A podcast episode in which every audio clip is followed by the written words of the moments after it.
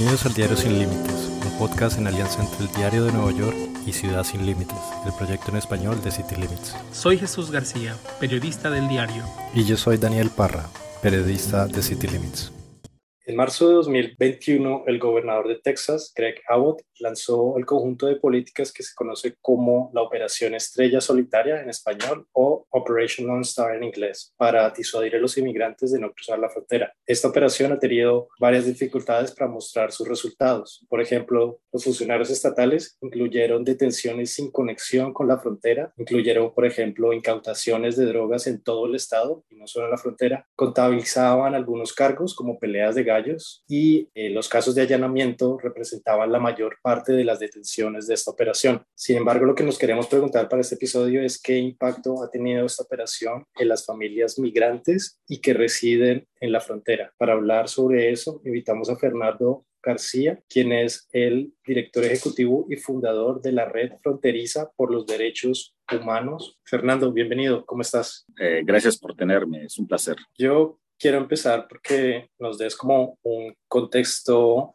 de cómo han vivido las personas que son inmigrantes y que viven en la frontera de la operación Lone Star. En la frontera desde aproximadamente 30 años ya hemos visto un proceso desmedido, cada vez eh, más intenso de militarización. Cuando digo eso, estoy hablando más eh, sobre las políticas federales y nacionales. a través de cada administración que hemos tenido, demócrata o republicano, hemos visto el aumento, por ejemplo, en el número de la patrulla fronteriza. Hemos, nos fuimos de de 10 mil agentes, ahorita a más de 23 mil agentes, por ejemplo. Tenemos miles de agentes armados en la frontera ya. Han escuchado quizás también la construcción de muros fronterizos, ¿verdad? Para, por las dos administraciones, demócratas y republicanos. Y también uh, hemos visto un proceso de, de despliegue de tecnología militar, o sea, que hemos, uh, la, si la pregunta ahorita es si la, la, frontera está abierta, pues la respuesta es que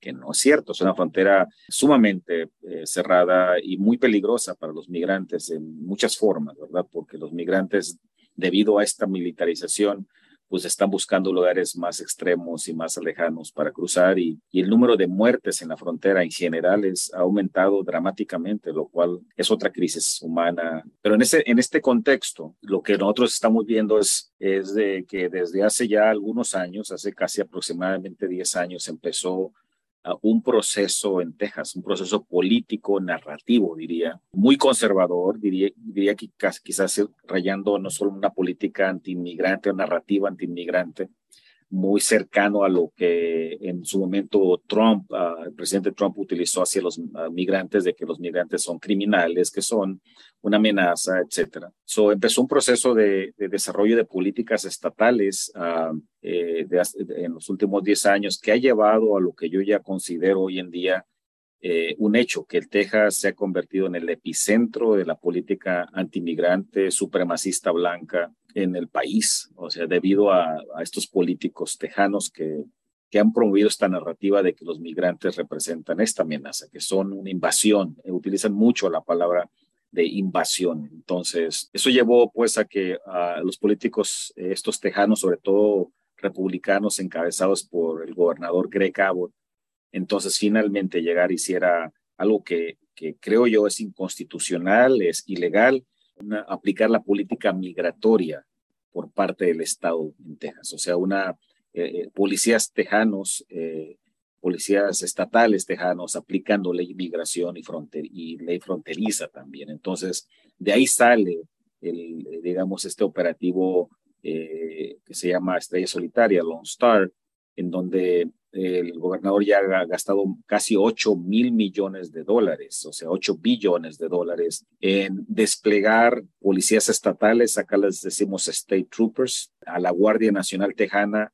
a lo largo de, ciertos condados en Texas, bajo la idea de que hay que estos condados eh, se están declarando en estado de emergencia debido a la invasión eh, de migrantes. En este caso es una, pues, una medida claramente anti-inmigrante. Entonces, uh, lo que hemos visto entonces en varias partes de Texas, especialmente en esas regiones más, más aisladas, pueblos, condados más aislados, que no son las grandes urbes como El Paso o Brownsville o el Valle de Texas, sino estoy hablando, sí, del Río, Eagle Pass, Presidio, esos, esos condados han visto el, eh, el aumento de 200% de policías estatales, guardias nacionales y soldados en sus comunidades, que no solo están arrestando migrantes, ¿verdad?, que cruzan y los están deteniendo y, y le están poniendo cargos estatales de traspaso criminal, sino que también están deteniendo a latinos hispanos que viven en la frontera. O sea, en un condado que se llama Kinney County, que,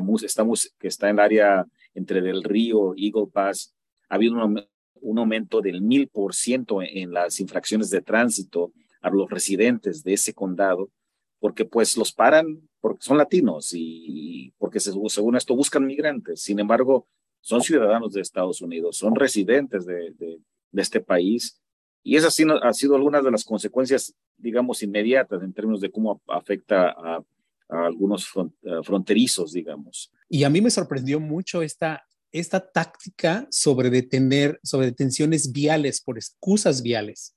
Es decir, es básicamente el reporte que lo sacó NBC News, que hizo un análisis de cómo ha crecido bajo este operativo justamente las detenciones viales. De todo, bueno, además está también la detención de inmigrantes por, bueno, invasión a la propiedad privada, porque no los pueden detener por ser inmigrantes o por violar la ley migratoria, debido a que es, eso es un asunto federal, pero de, estas, de todos estos frentes que el gobernador Abbott ha impulsado, ¿cuál consideran ustedes que es como el más preocupante de todos? A los tejanos les preocupa, eh, y estoy hablando de la preocupación de tejanos, no de migrantes o fronterizos, sino de el hecho de que se esté gastando tanto dinero. Estamos hablando de billones de dólares cuando en muchas de las comunidades fronterizas, y especialmente este, hispanas y, muchas de ellas, este, no solo en la frontera, carecen de infraestructuras de salud, de escuela. Eh, de hecho, tenemos algunas de las eh, comunidades más pobres del país. Uh, ustedes han escuchado el término de colonias. Y esas colonias que, que, hay en Texas, y en muchas de ellas, le digo, son hispanas, no hay servicios de agua potable, ¿verdad? no hay uh, pavimentación, Ah, pero también a personas no solo hispanas, en general hay, hay una política, digamos, de que antes era el ser conservador era que no gastabas fondos que no fuesen necesarios. Ah, pues parece ser que ahorita eso ya no importa. Realmente estamos hablando de un desperdicio de dinero, ¿verdad? En donde, en todo caso, eh, ya por otro lado, el gran daño lo están sufriendo eh, los migrantes, por un lado. Creo que es importante decir que no nomás es la cuestión de ser arrestados por alguien que no es la, la, la, policía federal, que en este caso es la patrulla fronteriza, sino están siendo arrestados por una policía estatal y algunas veces local también, porque eh, la operación eh, Estrella Solitaria le da dinero a las policías locales. y, y, claro que lo reciben con mucho gusto, porque no tienen fondos esos pequeños este, departamentos de policías, les dan dinero para que hagan el trabajo de migración y arresten migrantes. Entonces, estamos viendo entonces que se está aplicando la ley de migración por agentes que no saben de la ley de migración, que no están capacitados para entender ni los derechos de las personas ni la aplicación de la misma ley de migración, lo que ha llevado, por ejemplo, ya hablamos al, al uso del perfil racial, pero también abusos eh, en términos de físicos, psicológicos y demás.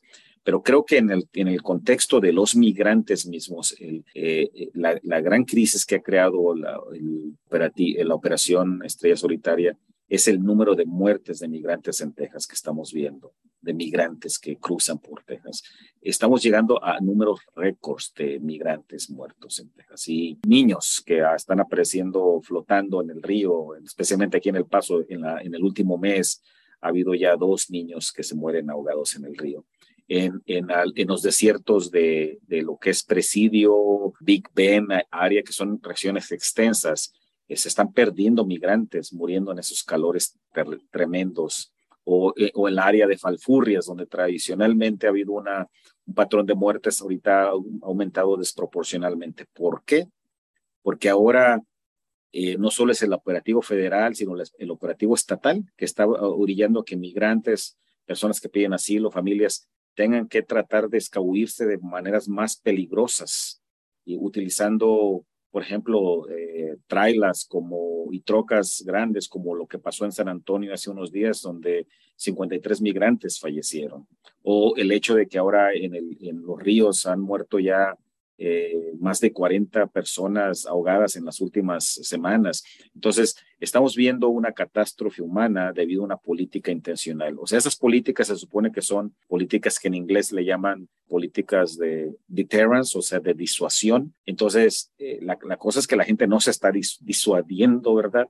Sino que sí está cruzando y, y está haciéndolo de una forma muy, muy peligrosa. Entonces, yo creo que vamos a ver este año un número récord de migrantes muertos en Texas. Y eso es, no es nada, no, no solo no es agradable, debe ser condenable. Yo quería preguntarte cómo las mismas comunidades que residen en la frontera se están organizando, hablar un poco de cómo se están organizando al ver las consecuencias que esta operación está teniendo en ellas. Eso abre el espacio para hablar del otro impacto, o sea, el impacto primero de, hacia los migrantes y a los tejanos en general, como lo mencioné, pero en este caso los fronterizos. Y creo que es eh, importante decir que hay eh, millones de, personas que vienen a la frontera del lado tejano de la frontera. Estamos hablando, por ejemplo, en El Paso somos cerca de 800 mil, casi un millón. Si nos juntamos entre todas las, las urbes fronterizas, estamos hablando quizás hasta de 5 millones de personas. No solo son residentes fronterizos, sino ciudadanos y familias, ¿verdad? De estatus mixto. Eh, lo que, lo que están sufriendo estas comunidades es la presencia invasiva de miles de agentes estatales, de soldados que no veíamos antes, soldados armados en nuestras comunidades.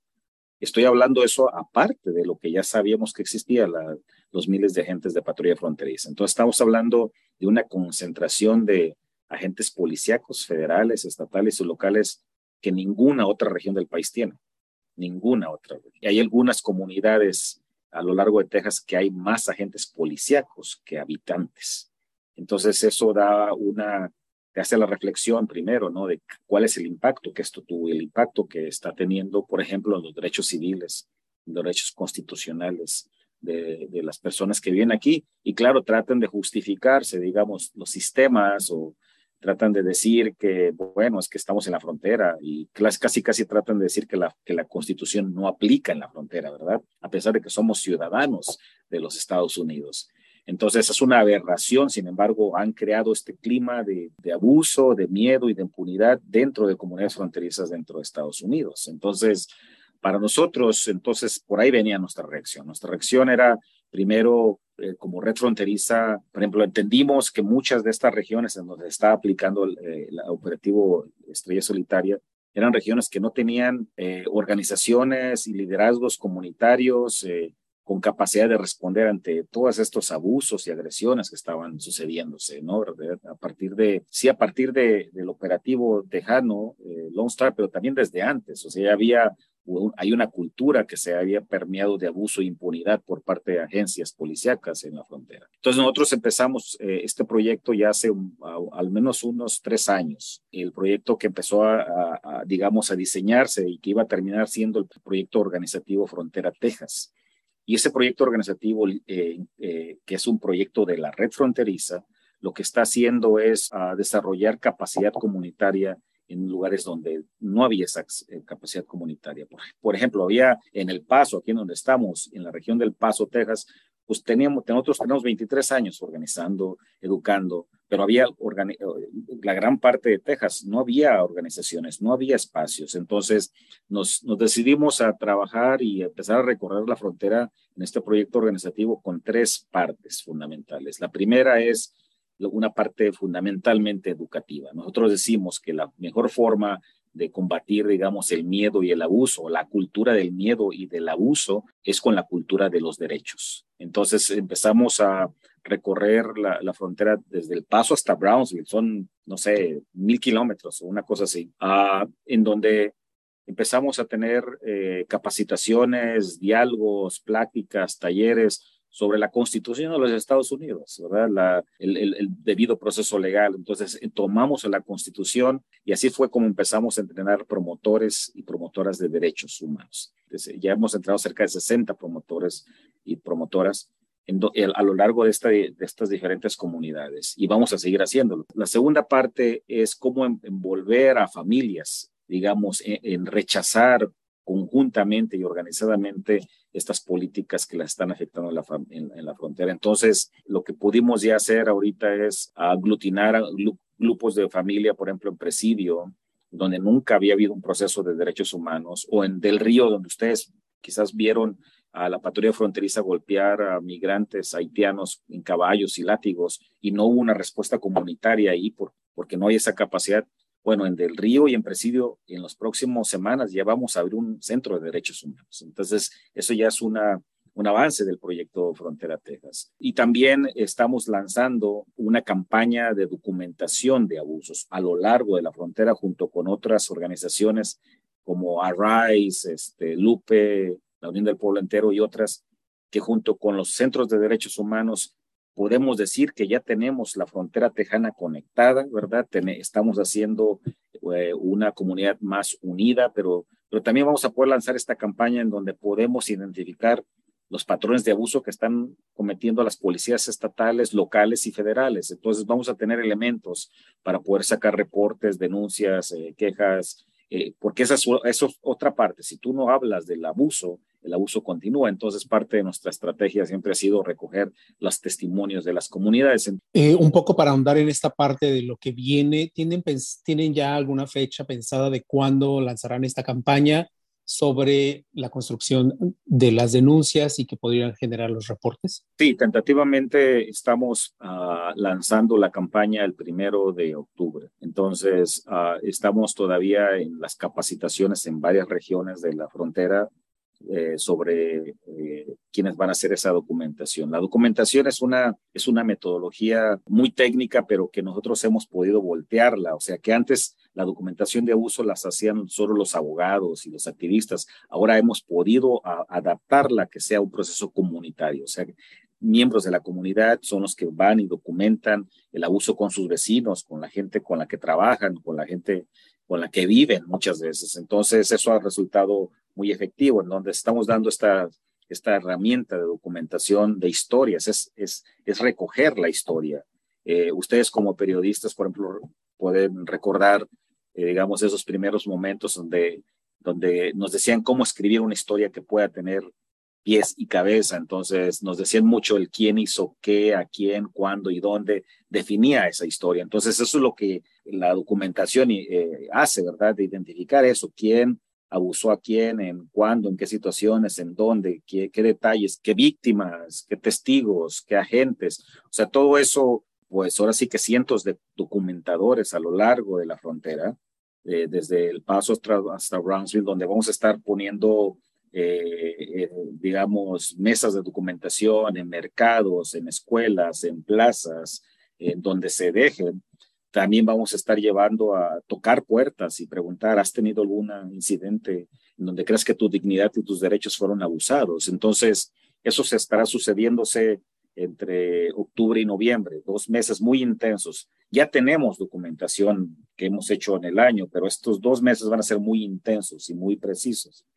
Y la idea es que podemos tener un, al menos un reporte preliminar que podamos hacer público el 10 de diciembre, que es el Día Internacional de los Derechos Humanos.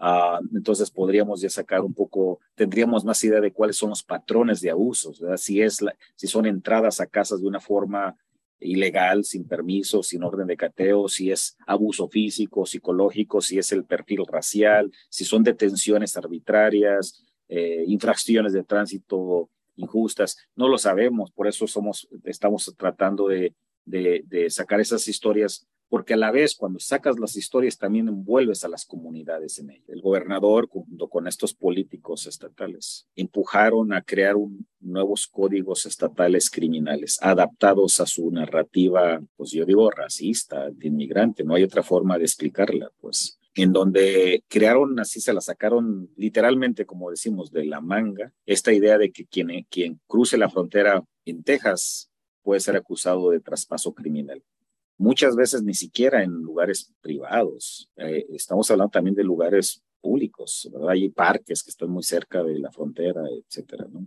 Caminos que no son privados. Entonces, se crearon un mecanismo legal que es ilegal, o sea, que es inconstitucional. Lo que se hizo fue justificar, digamos, esa guerra contra el migrante bajo este nuevo código eh, criminal. Evidentemente el inmigrante es visto como alguien no deseado, este, como el enemigo en algunos casos. Cuando ya pones soldados armados, ¿qué puedes pensar?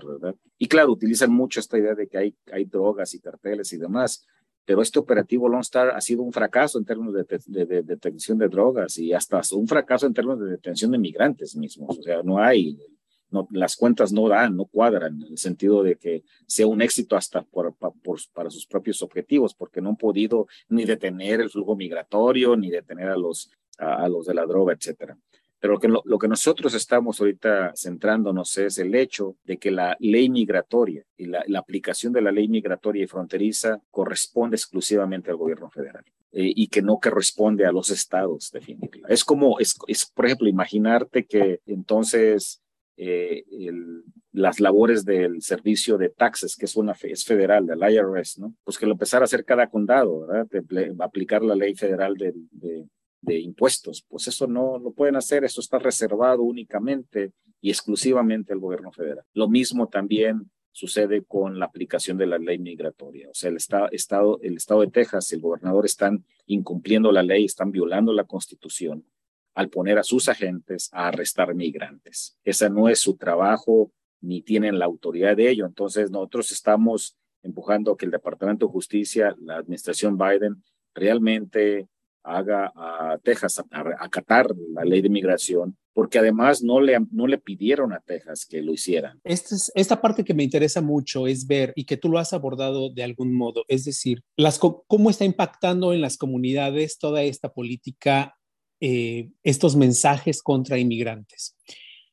Hay que reconocer que dentro de incluso la comunidad latina hay un apoyo a ciertos eh, líderes republicanos y eh, apoyan estas políticas también contra inmigrantes. Desafortunadamente se ha registrado eso.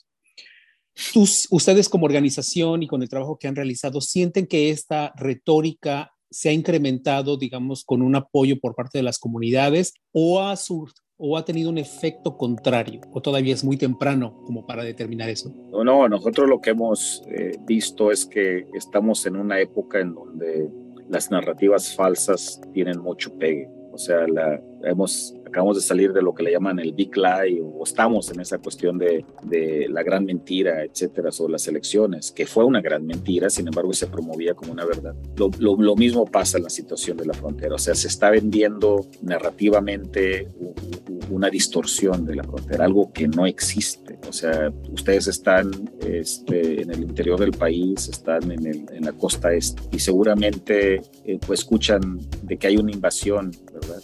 La frontera y lo que viene a su mente son las hordas este, violentas, armadas, este, que vienen dañando a comunidades, etcétera.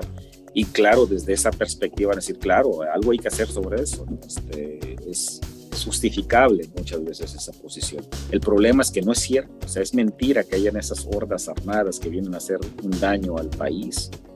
Eh, sino que lo que estamos viendo son familias así como ustedes, como nosotros y otras que que por múltiples razones que podríamos pasarnos el día hablando de ellas, tuvieron que dejar su país y están llegando aquí en Estados Unidos porque el país, Estados Unidos sigue siendo un país de migrantes y, la, y siempre la gente viene buscando la protección o una oportunidad. Sin embargo, hasta propia gente, propios latinos creen esta teoría de infección. O sea, es, es, muy fácil a veces creerla porque te están, te están dando elementos que, que, te llegan a tu corazón o a tu estómago, ¿no? Te meten miedo, te dicen es que ahí vienen. Y, y lo real es que no es cierto. tenemos una crisis de, humanitaria, tenemos migrantes, refugiados, niños, familias que que como muchos antes vinieron a Estados Unidos, no hay nada diferente, ¿verdad? Lo que ha cambiado es la actitud, no es, no es, no es sobre ellos que vienen, sino sobre nosotros, cómo cambiamos a quienes. Fernando, pues muchísimas gracias. Claro, gracias por, por tenerme. Gracias. Es, es un placer.